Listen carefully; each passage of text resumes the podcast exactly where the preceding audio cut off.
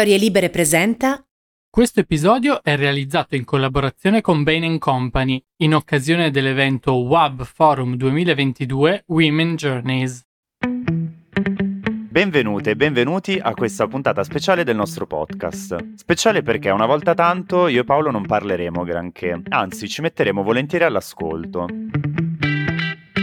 Ma è speciale anche perché, dopo il felice esperimento dell'episodio dedicato ai Pride dello scorso giugno, anche questa puntata è realizzata in collaborazione con Bain Company, società di consulenza globale pioniera delle politiche di diversity e inclusion. Proprio Bain sta organizzando per il prossimo 25 ottobre un importante appuntamento intitolato Women Journeys Azioni per il cambiamento, che si concentrerà su un argomento tanto dibattuto quanto gran poco compreso da parte dell'opinione pubblica, il gender gap. E proprio di gender gap parleremo, anzi parleranno in questo episodio di Quid. Ma che cos'è questo gender gap? In pochissime parole è il divario che si crea, soprattutto a livello socioculturale, economico, di opportunità lavorative e di realizzazione personale, quando si mettono a confronto uomini e donne. Ma a spiegarvi il fenomeno e ad andare in profondità non saremo certo né io né Daniele. Abbiamo subito pensato, infatti, di passare il microfono alle dirette interessate, partendo da un ospite d'eccezione. Lei è una scrittrice, un'autrice radiotelevisiva, è un'amica di Quid e di Storie Libere perché di sicuro l'avrete ascoltata nei podcast come Morgana, che realizza con Michela Murgia, o Le Diabolique. Benvenuta quindi alla nostra speciale guest host Chiara Tagliaferri. Che super presentazione, grazie Paolo e grazie Daniele, vengo più spesso se dite tutte queste cose belle. È davvero un piacere essere con voi, ospite del vostro podcast, in una puntata che tratta il tema del gender gap che mi sta molto a cuore. Abbiamo viaggiato nella storia sentendoci dire che eravamo portatrici di debolezza fisica e intellettuale e con questo stigma ci siamo viste negare per secoli diritti civili, sociali e politici. È un lungo viaggio quello che ci apprestiamo a fare oggi. Andremo parecchio indietro nel tempo, ma come dice Judy Garland nel Mago di Oz, se non ci mettiamo in cammino non arriveremo da nessuna parte. Dunque, iniziamo. Io sono Paolo Armelli. E io sono Daniele Biaggi. Siamo giornalisti e content creator freelance e insieme abbiamo creato Quid, Queer Identities. Una piattaforma che ha un profilo Instagram, una newsletter e anche questo podcast, tutti dedicati all'attualità e alla cultura LGBTQ. Questo è Queer Identities. Il quid che vi mancava.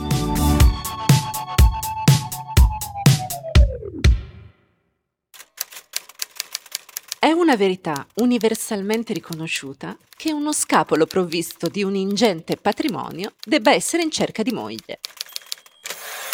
Per anni ho letto e riletto Orgoglio e pregiudizio di Jane Austen sdilinquendomi di sospiri.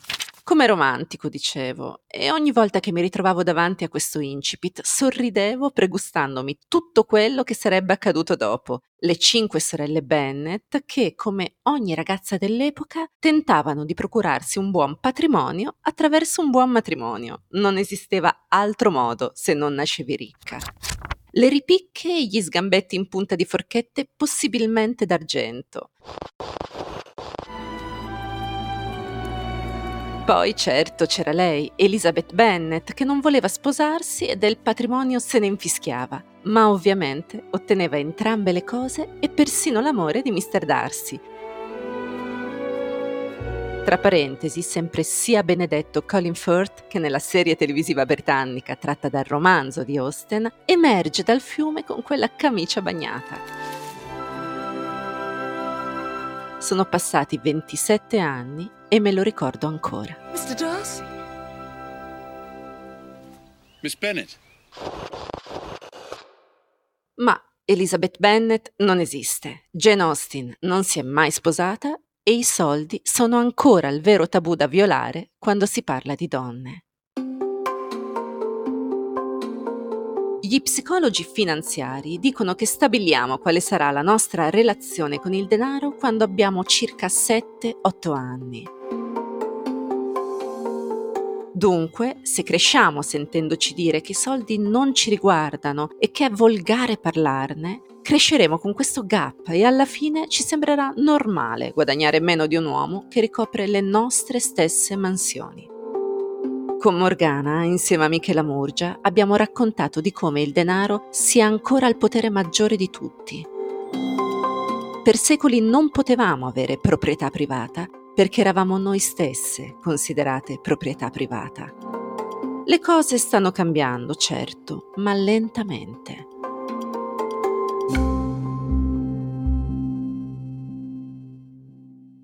Gli ultimi rapporti dell'Organizzazione per la cooperazione e lo sviluppo economico dicono che nonostante le ottime performance nella gestione del budget familiare, pare che siamo bravissime a far quadrare i conti tra spesa, bollette da pagare, affitto, eccetera, solo una donna su quattro prende decisioni finanziarie in famiglia e nella maggior parte dei casi lo fa quando è costretta da fattori esterni, se rimane vedova o divorzia. Questo sempre perché ci è stato detto che non dovevamo preoccuparci dei soldi, visto che un uomo se ne sarebbe occupato anche per noi. Eppure il denaro è la premessa stessa della nostra libertà. Ci permette di scegliere dove stare e soprattutto dove non vogliamo più stare. Anche al cinema il rapporto con il denaro cambia moltissimo a seconda del sesso di chi lo maneggia. E vi dico un'altra cosa. Non c'è alcuna nobiltà nella povertà. Io sono stato un uomo ricco e sono stato un uomo povero e scelgo la ricchezza tutta la vita. Se un apprendista broker può diventare re come insegna Leonardo DiCaprio in The Wolf of Wall Street, una donna i soldi li ha perché o ci cresce in mezzo e dunque ecco Audrey Hepburn, amabile principessa in vacanze romane, e Alicia Silverstone, adorabile sciocchina con la carta di credito di papà in ragazza Beverly Hills, oppure perché se li procura con il suo corpo, come Julia Roberts in Pretty Woman. Vivian, I have a business proposition for you. What do you want? I'm going to be in town until Sunday. I'd like you to spend the week with me. La prostituta bellissima dal cuore d'oro vivrà felice e contenta con il principe che l'ha scelta e le poche eccezioni portate sul grande schermo, per esempio da una Melanie Griffith in Una donna in carriera, non cambiano la rappresentazione a cui siamo stati abituati. Qualcuna da salvare, mai qualcuna che si salva da sola. La prima donna orgogliosamente ricca che ho conosciuto mi è entrata dalla televisione verso la metà degli anni Ottanta, quando le nostre antenne paraboliche ci proiettavano in universi a stelle e strisce. Il Texas di Dallas era una terra di petrolieri un po' cafoni che indossavano cappelli da cowboy come JR. Ma in Colorado, a Denver, Dynasty ci spalancava le porte di ville da sogno con vasi sempre pieni di fiori freschi e domestici che provvedevano a ogni cosa. Mentre miliardari molto generosi regalavano diamanti grossi come noci alle loro segretarie prima di sposarli. Would you state your full name, please? Alexis Morel Carrington.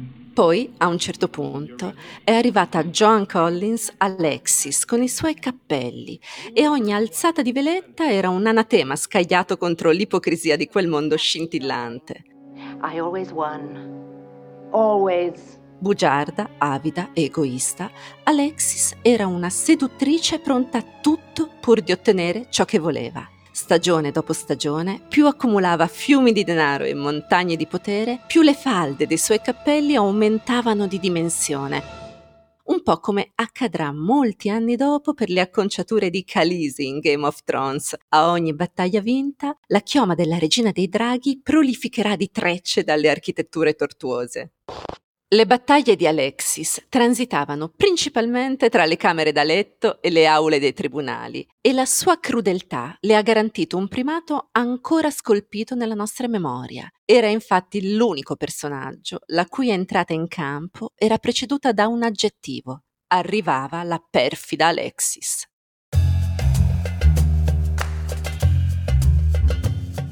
JR, il bifolco che fumava il sigaro con i piedi sulla scrivania, in quanto a nefandezze non scherzava, eppure nessuno lo chiamava il perfido JR. Perché gli uomini potenti, si sa, sono aggressivi e ruvidi e quella è una prerogativa di forza. Dire di voler essere come Alexis, invece, non stava bene. Si poteva puntare alla biondissima Crystal, l'ex segretaria carica di diamanti così buona da sembrare scema, ma John Collins si adorava in privato.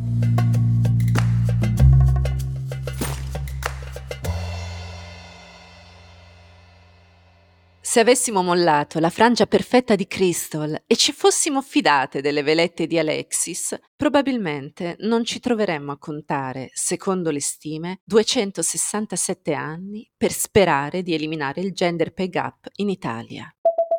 Per una quercia potrebbe anche andare bene, avrebbe qualche chance di assistere a quel giorno, ma siamo creature destinate a deteriorarci in un tempo assai più breve e nell'attesa continuiamo a guadagnare tra il 20 e il 30% in meno degli uomini. Il divario ovviamente aumenta salendo di gerarchia con una forbice di differenza che si spalanca fino al 70% nelle posizioni apicali. Se sembra agghiacciante, vale la pena ricordare che fino al 1919 una donna sposata perdeva molti dei propri diritti. Per esempio, non poteva comprare o vendere una casa e stipulare un'assicurazione. Per ritornarne in possesso doveva augurarsi che il marito venisse incarcerato o interdetto e in non poche si sono ripetute fra sé e sé questo auspicio. Poi abbiamo aspettato il 1963 perché un'azienda non potesse più licenziare una dipendente causa matrimonio e io stessa ho per anni firmato contratti in RAI in cui potevo essere lasciata a casa se rimanevo incinta. Se è facile dire ok, l'Italia non è proprio il futuro, ancora siamo qui a battibeccare perché la Treccani ha osato introdurre la forma femminile delle professioni, va detto che anche l'illuminata Danimarca non sta messa benissimo. Sulla carta è un paese con una delle reti di sicurezza sociale più solide al mondo, eppure anche in un paese in cui i neogenitori hanno un intero anno di ferie retribuite dopo la nascita di un figlio e gli asili pubblici garantiti, il gender pay gap non è così diverso dal nostro. Se le condizioni in Danimarca sono egualitarie, dov'è il problema allora? Il problema è quanto accade in una coppia dopo la nascita dei figli. Le donne iniziano a scegliere lavori diversi, con orari flessibili che contemplino la possibilità di lunghi congedi a fronte di salari molto più bassi.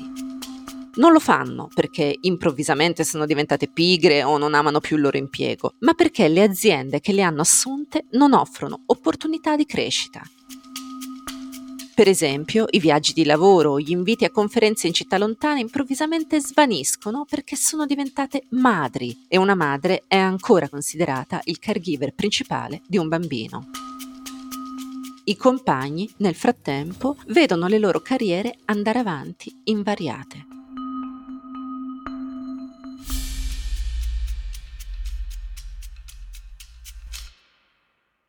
Se in teoria la politica danese consente ai genitori di dividere il congedo, in pratica sono le mamme a cambiare vita dopo la nascita dei figli. A questo aggiungiamo che il 75% del lavoro di cura non retribuito nel mondo è a carico delle donne.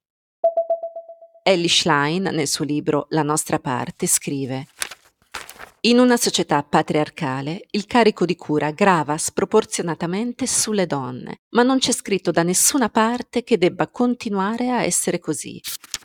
Oltre a politiche che migliorino la possibilità di conciliare tempi di vita e di lavoro, bisogna anche ridistribuire più equamente il carico di cura all'interno delle famiglie. A oggi le donne si assumono l'onere di migliaia di ore di lavoro di cura non pagato, in particolare dell'infanzia e delle persone anziane o con disabilità. Per dare un'idea della mole di questo impegno, voglio riportare una stima di Oxfam, se il lavoro di cura non retribuito svolto dalle donne a livello globale venisse appaltato a una sola azienda, il suo fatturato annuo sarebbe di 10.000 miliardi di dollari, pari a 43 volte quello già astronomico di Apple.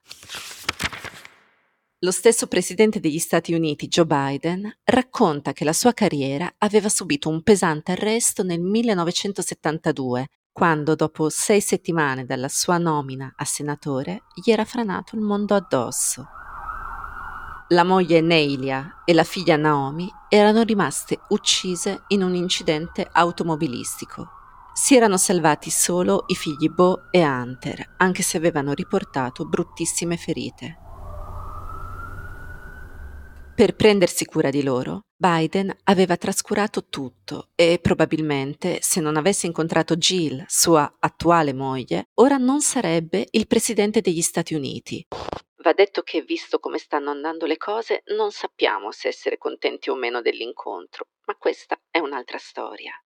È stata Jill che faceva l'insegnante a rinunciare a migliorare la sua di carriera per prendersi cura dei figli mentre il marito si occupava della sua scalata. Cambiano le geografie, ma non la sostanza.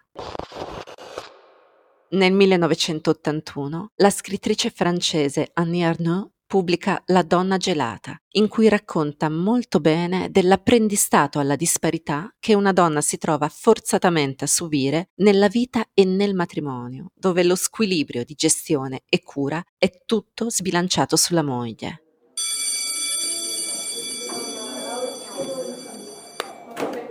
A scuola le viene insegnato che l'intelligenza femminile è un peccato. Le maestre consigliano alle allieve di tenere un quaderno dei sacrifici su cui annotare la propensione alla rinuncia come si confà a una giovane donna, futura madre. I ragazzi riceveranno esortazioni a tenere conto delle loro privazioni? No, perché a loro non è richiesto.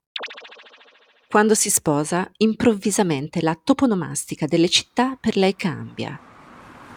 Le strade, racconta, sono diverse per gli uomini e le donne. Per queste ultime esistono solo le strade del passeggino e poi quelle funzionali alla gestione della vita familiare.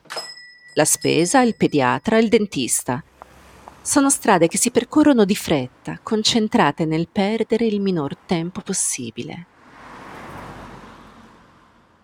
Quando diventa una professoressa, in realtà capisce di essere una moglie professoressa, sfumature che contengono tutto il ricatto del carico mentale. E infatti lei scrive sono una privilegiata con una tata che mi aiuta in casa quattro giorni a settimana?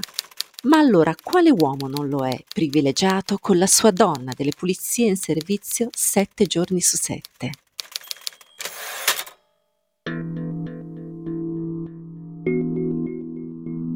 Viviamo ancora in una società in cui l'autonomia economica alle ragazze non viene insegnata. Dunque dare un nome al carico mentale significa mostrare quello che a tutti gli effetti è un furto di tempo e di possibilità lavorative a cui forzatamente abdichiamo. E se le quote rosa sono un mezzo e non un fine per recuperare secoli di ruberie a scapito delle donne, è giusto ricordare quanto scrive Daniela Brogi nel suo libro Lo spazio delle donne. Il merito, inteso come l'insieme dei giusti motivi per cui le persone sono apprezzate e riconosciute, diventa una parola equa e oggettiva in un contesto di parità e reciprocità altrimenti è un alibi, un espediente per creare punti ciechi della comunicazione, alimentando paure, malintesi, ignoranza, disuguaglianza. E, insieme ad essi, la mentalità per cui, quando una donna brava merita ciò che naturalmente è riconosciuto a un uomo, è un'usurpatrice.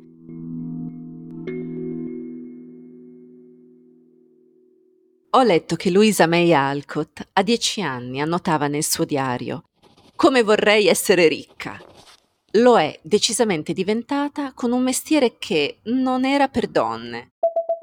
Come molte scrittrici nell'Ottocento, ma anche nel Novecento, pensiamo a J.K. Rowling, che ha dovuto mascherare la sua identità dietro a delle iniziali neutre per poter pubblicare il primo Harry Potter.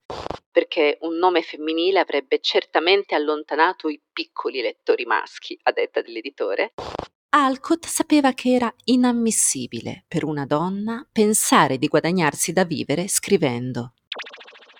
Ma lei non demorde fino a quando, sfiancato da questa ragazza ostinata, il direttore della prestigiosa rivista Atlantic le pubblica un articolo, ovviamente sotto pseudonimo maschile, sconsigliandola comunque dal proseguire.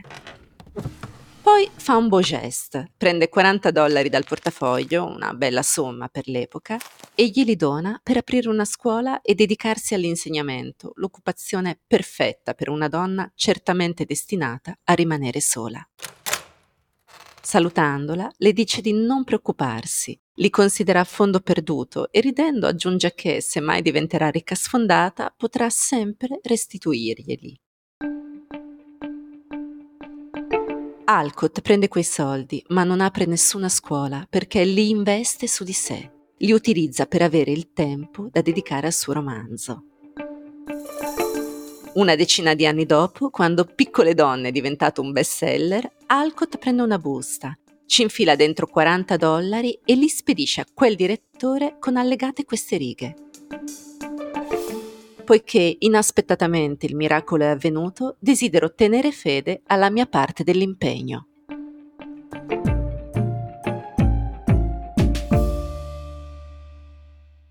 Femminista e militante, Louisa May Alcott utilizza il suo denaro per aiutare altre donne, ben sapendo che l'indipendenza economica è il primo necessario tassello per avere la libertà di scegliere il nostro destino. Nel 1873 scrive in una lettera Mi piace aiutare le donne ad aiutare se stesse, perché questo, a parer mio, è il miglior modo di risolvere la questione femminile. Qualunque cosa siamo in grado di fare e di farla bene, è nostro diritto farla e nessuno potrà negarcelo. A otto anni, senza ancora sapere nulla di Alcott, in un dettato a scuola in cui ci veniva chiesto cosa desideravamo, ho scritto Voglio diventare ricca. Le mie compagne parlavano di pace nel mondo, cibo per i bambini più sfortunati, matrimoni. Io i soldi li volevo per migliorare il mio di mondo. Ero io la bambina sfortunata. Nella mia famiglia, storicamente, di denaro ce n'era poco. Mi racconta mia madre che durante la guerra facevano i conti con una sopravvivenza che sconfinava nella povertà e se per caso racimolavano più del necessario, vivevano la cosa con un diffidente stupore. Erano dei risparmiatori, tutti tranne la zia preferita di mia madre, la Bice, che una volta ha gettato i soldi dalla finestra per la gioia erano più del previsto e lei per la sorpresa ha agito con quella meravigliosa scelleratezza che teneva quasi sempre a bada, ma a volte le sfuggiva fuori illuminando ogni cosa. Avrà pensato, c'è del denaro in più, liberiamocene e facciamo festa.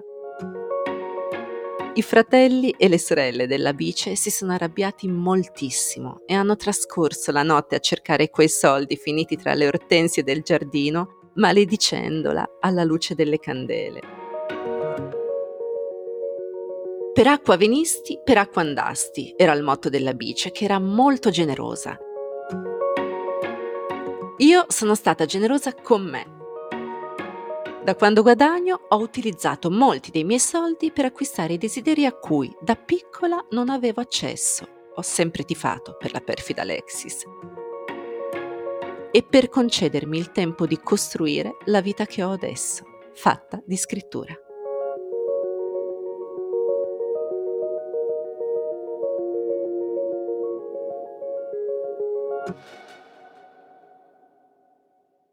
Che personaggio questa bice, Chiara. Grazie per avercela fatta conoscere. In effetti, in questo nostro percorso abbiamo capito che è fondamentale andare alla ricerca di figure femminili che il gender gap non solo l'hanno subito, ma che su di esso hanno anche riflettuto, ragionato e ovviamente combattuto. Siamo andati alla ricerca dunque di diverse voci e volevamo farti sentire per iniziare quella che sappiamo essere una tua amica, Azzurra Rinaldi, economista femminista che dirige la School of Gender Economics. Con lei, vera esperta del tema, siamo partiti proprio dalle radici, ovvero come fin da piccole e piccoli proporre un certo immaginario fatto di simboli e punti di vista ai bambini e alle bambine possa gettare i semi per quello che chiamiamo fenomeno del gender gap.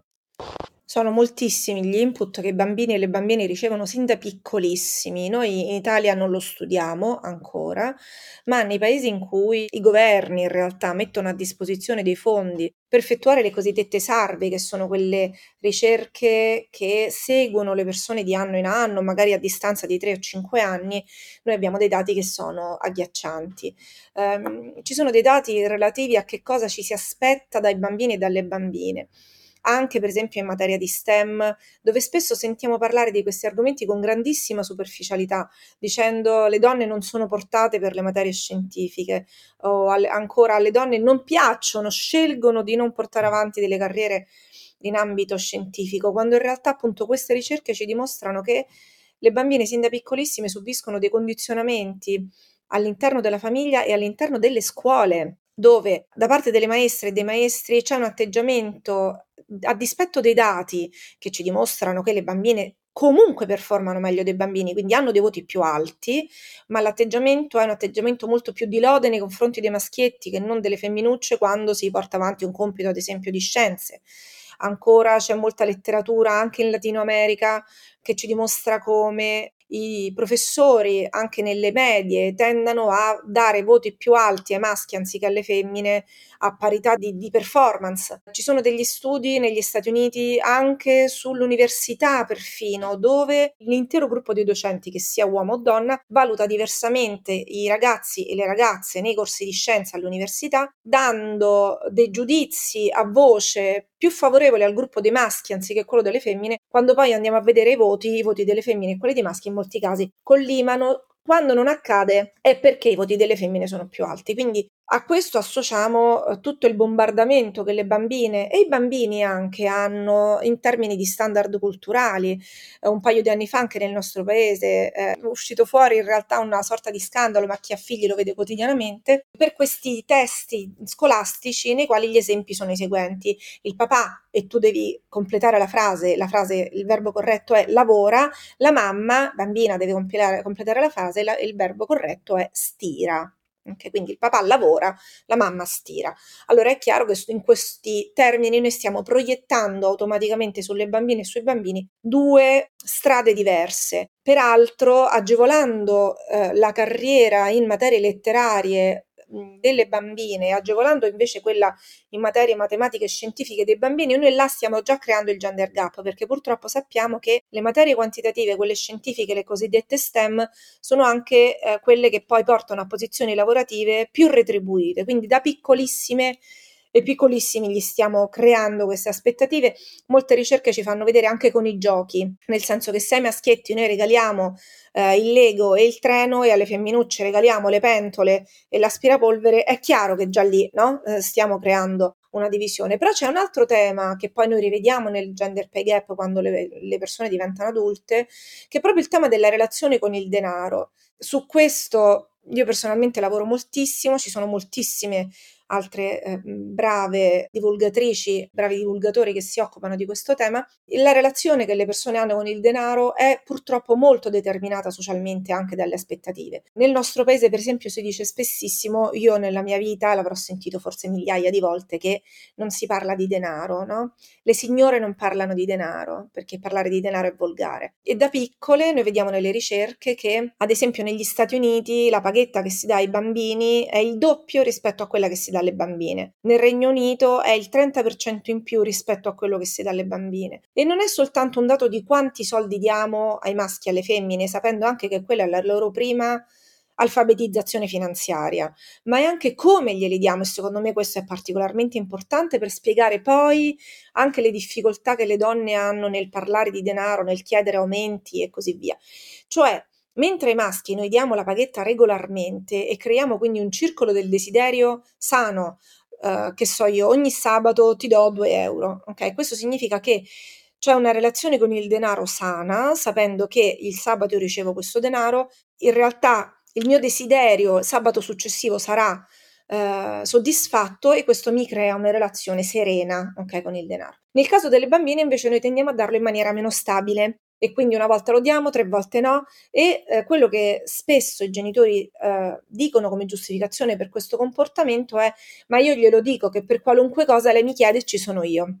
lì noi inneschiamo, no? un meccanismo che è un meccanismo di dipendenza, un meccanismo di dipendenza finanziaria. Quando poi nelle situazioni di violenza economica che ricordiamolo non si presentano mai come violenza economica perché gli uomini si presentano, anche l'abusante si presenta come il migliore uomo del mondo e anzi cortesemente ti dice guarda non andare a lavorare perché ti riposi, poi se ti serve qualcosa ci penso io.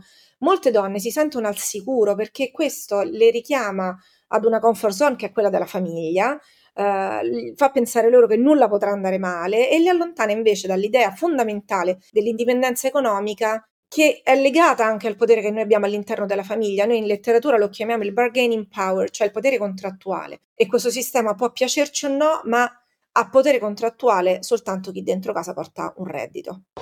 Azzurra è sempre illuminante, io la ascolterei per ore e mentre sentivo quello che diceva pensavo che è verissimo. A scuola le ragazze, che da sempre sono le più secchione, performano meno brillantemente dei maschi sui temi finanziari. Non è certamente un problema cognitivo, quanto sociale e ha un impatto determinante per l'empowerment femminile. Non esiste nulla di più emotivo dei soldi perché sono un'opportunità, forse la prima di libertà per una donna. E comunque, anche se in matematica io facevo schifo, ho sempre giocato con i Lego, moltissimi robot e pochissime Barbie.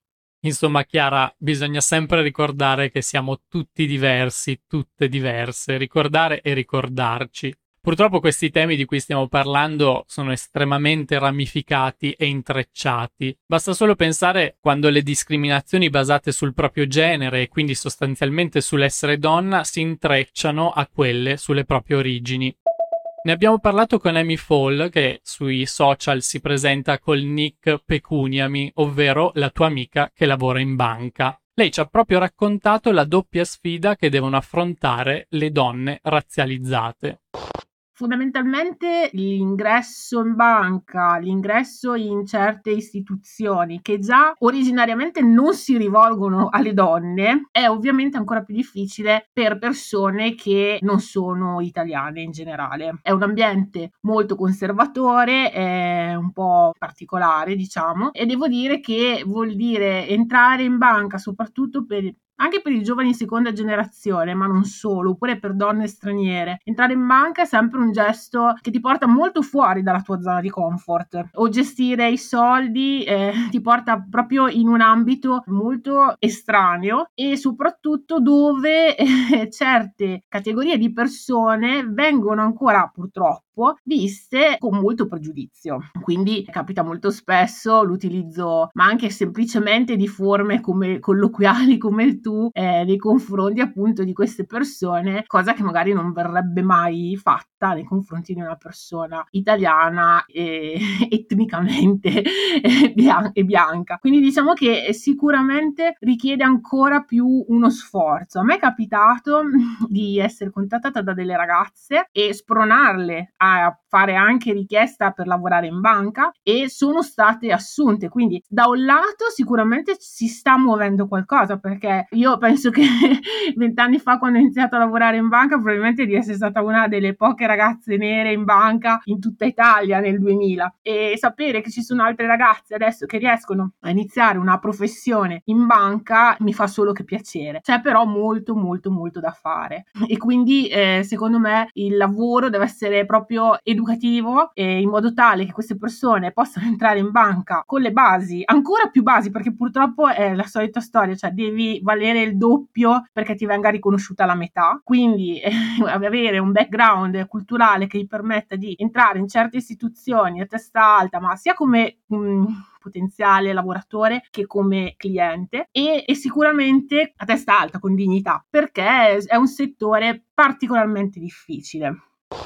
Ascoltando Amy Fall pensavo a quanto racconta Chimamanda Ngozi Adichie nel suo romanzo Americana e a come la questione dell'aspetto fisico sia una questione politica per le donne nere che vivono in contesti dove i canoni dominanti della bellezza sono quelli dettati dai bianchi e dalle bianche. La prima decisione politica che una donna nera deve prendere, racconta Chimamanda, riguarda i suoi capelli. Nei colloqui di assunzione spesso le afrodiscendenti vengono discriminate e considerate meno affidabili anche in ragione del loro aspetto. Questo a me non è mai capitato, non mi sono mai dovuta preoccupare di tenere a bada i miei capelli, mentre per esempio la stessa Marielle Franco raccontava di che gesto politico fosse stato smetterla di lisciare la sua meravigliosa chioma per sembrare rassicurante, decidendo di lasciarla com'era.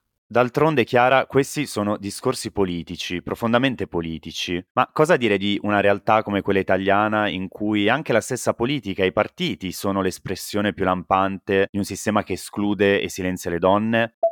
Proprio di questo abbiamo parlato con un'altra amica di Quid, Maria Cafagna, spin doctor e consulente politica. In politica il potere rimane saldamente nelle mani di un certo tipo di uomo, non degli uomini in generale, ma di un certo tipo di uomo che corrisponde a un profilo, parlo dell'Italia, abbastanza ben definito, cioè che maschio bianco etero cis borghese del centro-nord. Il che non sarebbe un problema di per sé se poi quelle persone si dimostrassero realmente interessate a ciò che avviene intorno a loro. Invece questo tipo di discussioni rimane molto spesso, odio il termine washing applicato a qualsiasi cosa, ma io credo che quando parliamo di gender pay gap e politica in Italia noi stiamo veramente vedendo un caso lampante di pink washing. Questo insieme a tanti temi tipo contrasto alla violenza di genere o non lo so, metteteci quello che vi pare riguardo al femminile. Sono tutti argomenti che tornano sotto elezioni, poi a un certo punto scompaiono e riappaiono alla prossima elezione. Nel frattempo qualcosina si è fatto, ma non troppo. Il problema è sistemico, quindi per contrastare questo problema bisogna ragionare in maniera sistemica e anche culturale. Tutto ciò non viene fatto. Anche qui l'epifenomeno è il fatto che, diciamo, delle forze che si sono candidate alle elezioni, l'unica che aveva come frontrunner una donna era Fratelli d'Italia. Se toglievi dalle foto di gruppo Giorgia Meloni, erano tutti maschi bianchi eterocis. Quindi forse dovremmo anche ringraziare Giorgia Meloni per esserci stata a un certo punto. Non è certo da lei che ci si aspetta un cambiamento sistemico, anzi una donna dichiaratamente conservatrice, ma anche le forze progressiste su questo si sono dimostrate molto poco efficaci, eh, tant'è che ad esempio mi facevano notare che è sparita la questione del linguaggio, si è scelto di utilizzare il termine neutro, parlo della sinistra ovviamente, quando in realtà è un argomento che avrebbe richiesto una presa di posizione politica molto forte. È facile dire le donne dovrebbero essere pagate quanto gli uomini a parità di mansione. Ok, però quando parliamo appunto di come le donne vivono il mondo del lavoro, allora lì sì, cioè, eh, vabbè, ma vi state sempre a lamentare, il vittimismo, bla bla bla, eccetera. Mia nonna faceva, ha fatto sette figli, andava a lavorare in fabbrica, ok, perché questo dibattito c'è all'interno del mondo progressista, eh, non del mondo conservatore, o almeno se dicente tale. Quindi, per tirare le fila, non credo che in questo momento sia in corso un processo di cambiamento, credo che verranno attuati dei palliativi oppure delle misure simbolo, eh? quello, non, quello secondo me non mancherà anno, però il cambiamento reale e già diciamo così in contesti un po' più progressisti avviene a fatica e a rilento. In Italia credo che ci sia proprio un blocco ci sia stato, c'è e ci sarà che impedirà almeno per il momento che il famoso soffitto di cristallo venga rotto. Diciamo che ci abbiamo messo un bel macigno sopra sto soffitto di cristallo, l'abbiamo rafforzato, quindi toccherà spingere un po' più forte. Non proprio un quadro roseo quello che ci presenta Maria, però anche qui intravediamo una prima soluzione che di fatto va demandata a ognuno di noi, a ciò che votiamo, a ciò che diciamo nella vita di tutti i giorni, alle azioni che scegliamo di compiere nella nostra quotidianità.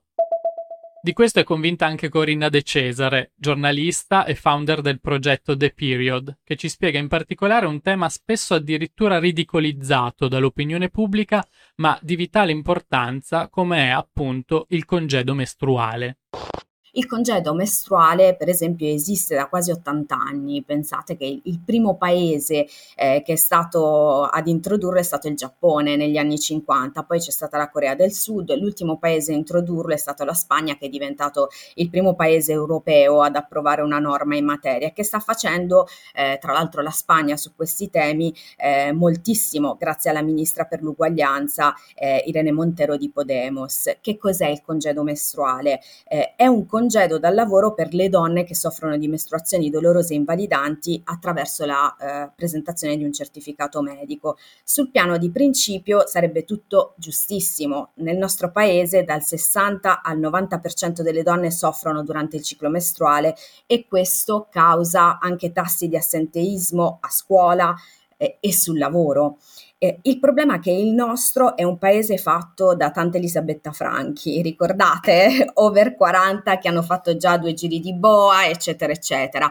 E in questo contesto il congedo mestruale rischia di diventare un boomerang per le donne, un ulteriore elemento di discriminazione in fase eh, di assunzione. Alcune femministe si chiedono: ma allora continuiamo a sottostare alle discriminazioni facendo del nostro meglio per non dare troppo fastidio? Ovviamente no, dobbiamo far valere i nostri diritti, ma non dimentichiamo anche che viviamo in un paese in cui molti uomini pensano ancora che sia colpa delle donne che lavorano se c'è così tanta disoccupazione. Eh, un compito importante, diceva Belux, per il futuro eh, del movimento femminista, ma non solo, è proprio riesaminare il senso del lavoro, eh, che spesso per le donne diventa una seconda gabbia. La prima è la casa, dove si accollano la maggior parte del lavoro domestico. Eh, la seconda è il lavoro, dove devono adeguarsi a modelli, regole e modelli modalità di lavoro eh, patriarcali. È ora di cambiare.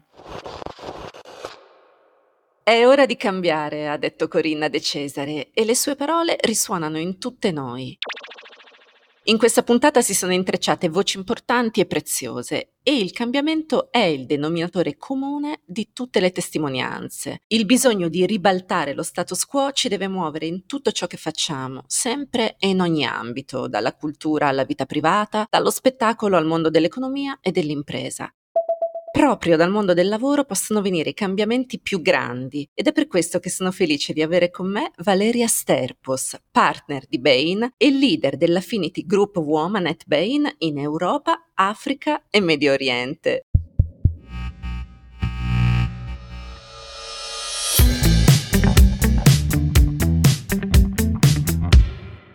Benvenuta Valeria. Grazie Chiara, grazie, grazie di avermi invitato. Sono molto felice di essere qui per parlare di questo argomento che per me, ma anche per Bain, è, è molto molto importante. E anche per tutte noi. Sono davvero felice infatti di averti con me perché ho parecchie domande per te e, e, vorrei proprio partire dalla tua esperienza per capire come si genera il gap tra uomini e donne nel mondo del lavoro e dove si manifesta in modo più evidente. La domanda non è facile perché il gap si genera in più momenti del percorso di una donna e tra l'altro si amplifica anche man mano che si cresce. Di fatto il gap è il risultato di una combinazione di, di tanti fattori che si accumulano e che generano questo divario tra, tra, uomo e donna. Adesso ci ritorno un attimo, ma la manifestazione più, più evidente di questo gap è il numero delle donne nelle posizioni di leadership, sia in azienda ma anche nel settore medico, nel settore legale. Se pensi, il 2% degli amministratori delegati in Italia sono donne, il 2%, e se guardiamo un pochino di più a tutte le posizioni apicali, il 25%, quindi una posizione apicale su quattro è occupata da una donna. Pochissimo, il 2% è impercettibile, è una goccia nell'oceano, Chiara. Lo so bene. E quindi questa penso sia la manifestazione più evidente. Poi come si arriva lì? Diciamo che dal punto di vista delle istituzioni e degli aspetti un pochino hard andiamo tutti a scuola. Se non altro noi italiane andiamo a scuola e, e, come gli uomini, no? Ci sono dei paesi in cui addirittura no, non è garantito questo. Certo. Poi entrano degli elementi molto culturali, eh, guarda solo i colori eh, o i vestiti o gli sport che si fanno fare ai bambini che incominciano effettivamente a, a indirizzare le donne verso determinati percorsi. E su questo penso che tra l'altro come individui abbiamo noi in primis adulti no? un compito molto importante in questo perché possiamo incidere. No? E questo, questo ti direi la prima cosa. Poi però se guardi andando avanti quando si esce dalle scuole, in realtà già quando si va all'università le donne studiano e studiano anche più degli uomini. Se si guarda il numero di laureati in Italia, sono più le donne a laurearsi degli uomini, tra l'altro si laureano anche prima e meglio, hanno, ottengono voti migliori. Il problema è dopo, quando si accede al mondo del lavoro, dove di fatto sono meno le donne che trovano lavoro il primo anno e lì lo trovano anche con un salario mediamente inferiore, quello che si chiama pay gap, no? Quindi di fatto il percorso dell'istruzione, questa, questa, cultura nella quale siamo immersi, incomincia già a indirizzare la donna verso una strada diversa che si concretizza subito in modo molto forte quando si accede al mondo del lavoro. Perché poi l'altro grande, grande, grande momento di cambiamento e di svolta è, è ovviamente la maternità, dove in Italia dopo il primo bambino una donna su tre non rientra a lavoro perché non trova le condizioni, perché è considerata ancora la principale caregiver a casa, quindi si pensa che sia lei a dover seguire il bambino, per motivazioni varie, a volte le donne si sentono anche più stressate nel dover gestire bambini, situazioni casalinghe e lavoro in contemporanea, quindi diciamo ci sono tutta una serie di elementi che fanno sì che con l'arrivo del primo bambino eh, si amplia il divario. È il famoso carico mentale di cui abbiamo ampiamente parlato durante questa puntata e, e, ci siamo resi conto di come in realtà non solo in Italia le madri sono ancora considerate il caregiver, quindi la strada è decisamente lunga ancora, ma ti volevo chiedere, uh, questo gender gap spesso è considerato un concetto astratto, no? una sorta di monolite di Kubrick che tu senti, vedi arrivare ma non capisci cos'è, ma ha delle conseguenze dirette sull'economia, sul PIL, eccetera.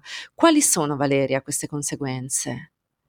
Allora, è, è verissimo, ci sono delle conseguenze, è, è difficile stimarlo, ma è molto importante farlo, perché altrimenti effettivamente, come dici tu, Chiara, rimane un concetto astratto e quindi si fa fatica anche a capirne l'importanza. Noi come Bain Company, proprio per portare avanti questo tema e farne percepire no, l'urgenza, abbiamo provato a stimare questo impatto e di fatto pensa che se si avesse una partecipazione al mondo del lavoro delle donne uguale a quella degli uomini, si potrebbe generare una quantità di PIL, quindi di prodotto interno lordo, molto più importante che noi abbiamo stimato arrivare fino a 150 miliardi di euro.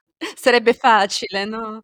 Esatto, sarebbe facile, basterebbe assicurare delle condizioni un pochino più favorevoli perché le donne possano esprimersi sul mondo del lavoro e quindi generare questo valore. Pensa che 150 miliardi di euro sembra, sembra enorme, lo è, equivale eh, ad oggi, visto che siamo in un contesto di crisi no, di, di energetica, equivale a più di un anno di fornitura di gas dalla Russia. Quindi noi è quello che pagheremmo all'incirca un anno e qualche mese per approvvigionarci in gas dalla Russia. Russia. Quindi questo è, questo è quello che potrebbero portare le donne all'Italia se partecipassero al mondo del lavoro tanto quanto gli uomini.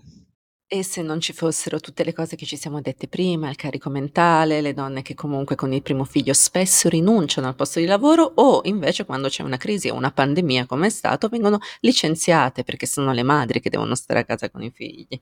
Eh, sì, purtroppo sì, questo è, è, ti direi che è anche molto triste perché questo vuol dire che le donne spesso rinunciano a delle ambizioni che hanno o a delle carriere, a dei percorsi che vorrebbero fare e che non fanno perché loro, loro rinunciano sono portate a rinunciare. Sono portate barra costrette a rinunciare, però per fortuna ci sono realtà come Bain. Voi vi occupate di guidare e consigliare le aziende nel loro percorso di crescita. Come fate appunto a sottolineare l'importanza dell'equità tra i sessi che, come ci hai appena detto, potrebbe portare anche dei risultati economici sorprendenti, importanti? Allora, guarda, mhmm, Chiara, il tema, devo dire, fortunatamente in Italia ad oggi, almeno nelle principali e nelle grandi aziende italiane, è un tema sentito, è un tema su cui c'è grande attenzione e quindi noi troviamo terreno fertile quando come Bain Company andiamo nelle aziende e parliamo di questi temi. Si tratta poi ovviamente di implementare delle strategie e, e, e delle azioni concrete, no? quindi diciamo l'attenzione c'è, eh, si capisce che è una priorità e ormai che è importante, si tratta di capire come fare a, a cambiare le cose nel concreto. E su questo, come Bain Company, ci stiamo spendendo tanta energia e lo facciamo attraverso forse tre strade. La prima è che abbiamo in primis lavorato su noi stessi, perché anche noi siamo un'azienda e anche noi qualche anno fa siamo partiti da un punto di partenza che non era proprio ideale per le donne, erano poco rappresentate in consulenza per vari motivi. E quindi abbiamo pensato che prima di andare a dire agli altri come, come fare dovevamo fare un lavoro su noi stessi, cosa che abbiamo fatto e ad oggi in Italia devo dire che ai livelli junior dei consulenti siamo, siamo a, un, a, un, 50% di, di, rappresentanza delle donne, quindi abbiamo fatto bene. Stiamo lavorando sulle parti un po' più alte della, della piramide anche attraverso tanti tanti strumenti. Per esempio prima Chiara parlavamo del, del tema della maternità, eh, abbiamo appena formalizzato una nuova policy che permette anche agli uomini, come le donne, di andare in paternità retribuita per la stessa durata eh, di tempo con cui le donne vengono retribuite. Questo è fantastico, cioè avete un congedo di maternità e di, mm, e di paternità, paternità di ugual durata di tempo? Sì. Caspita, questo è un traguardo pazzesco. Sì, e tra l'altro ci siamo resi conto che era anche molto atteso dagli uomini. Che bello! Sì, sì, quindi questo vuol dire che di fatto ad oggi le donne in Italia hanno due mesi di maternità obbligatoria pagata al 100% e noi la stiamo dando anche agli uomini. Valeria, ti abbraccerei se potessi. Eh, ma guarda, questo penso che sia importante eh, non solo per facilitare la vita a chi diventa papà, ma anche eh, per fare quel cambio culturale di cui parlavamo all'inizio, perché a questo punto andiamo a normalizzare un evento che è un evento normale, ma che oggi non viene vissuto come tale e quindi forse viene anche meglio accettato sia dalle persone ma anche dai processi aziendali. Penso sia un passo importante ed è sicuramente una cosa che poi eh, riportiamo tra le variazioni che si possono fare anche nelle altre aziende.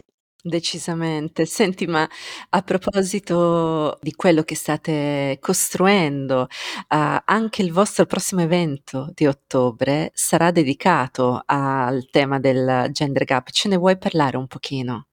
Sì, certo. Allora, guarda, un evento di cui siamo molto molto orgogliosi. Lo abbiamo chiamato uh, Women Journeys azioni per il cambiamento per due motivi. Uno, perché pensiamo che non ci sia solo un percorso, ma che i percorsi siano plurali, anzi diversi di donna in donna. Non necessariamente tutte le donne devono fare carriera e diventare amministratrici delegate di un'azienda. No? L'importante penso che facciano ognuna il loro percorso con intento e che possano perseguire quello che sono le loro, le loro ambizioni no? e che non vengano vincolate a fermarsi, a rallentare o a fare altro. Quindi questa è la prima cosa e quindi il tema dei percorsi al plurale. E la seconda, azioni per il cambiamento, è proprio perché vogliamo mh, centrare l'attenzione su interventi concreti per davvero cambiare e non tanto su, su slogan o su fotografie drammatiche, tristi di quella che è la situazione attuale. Quindi vogliamo proprio portare una call to action e lo faremo invitando tanti ospiti importanti, di fatto rappresentanti di tutte quelle aree del nostro paese che possono davvero incidere, quindi ci saranno rappresentanti istituzionali, di aziende, media, giornalisti, influencer per insomma portare proprio tutti a bordo di questa importante discussione. Ci sarà anche una diretta streaming, tra l'altro proprio per allargare la, la partecipazione a chi vuole, io voglio, io sarò collegata, noi saremo collegati. Te lo, te lo, manderemo, sarà il 25 ottobre prossimo e, e, quindi assolutamente sì, ci farebbe molto molto piacere. Mi piace molto questa ottica di, di costruire e, e, di guardare al futuro semplicemente camminando. Si va con lentezza ancora, ma si va e l'attenzione anche che, che tu mi hai raccontato, state raccogliendo nelle aziende in cui andate a lavorare dai, dalle donne ma anche dagli uomini mi sembra un bellissimo segnale. Dunque io Valeria Sterpos ti ringrazio di cuore per essere stata nostra ospite e per le tue parole che ci hanno un po' scaldato il cuore. Grazie Chiara, spero, lo spero davvero, grazie tantissimo di avermi invitata.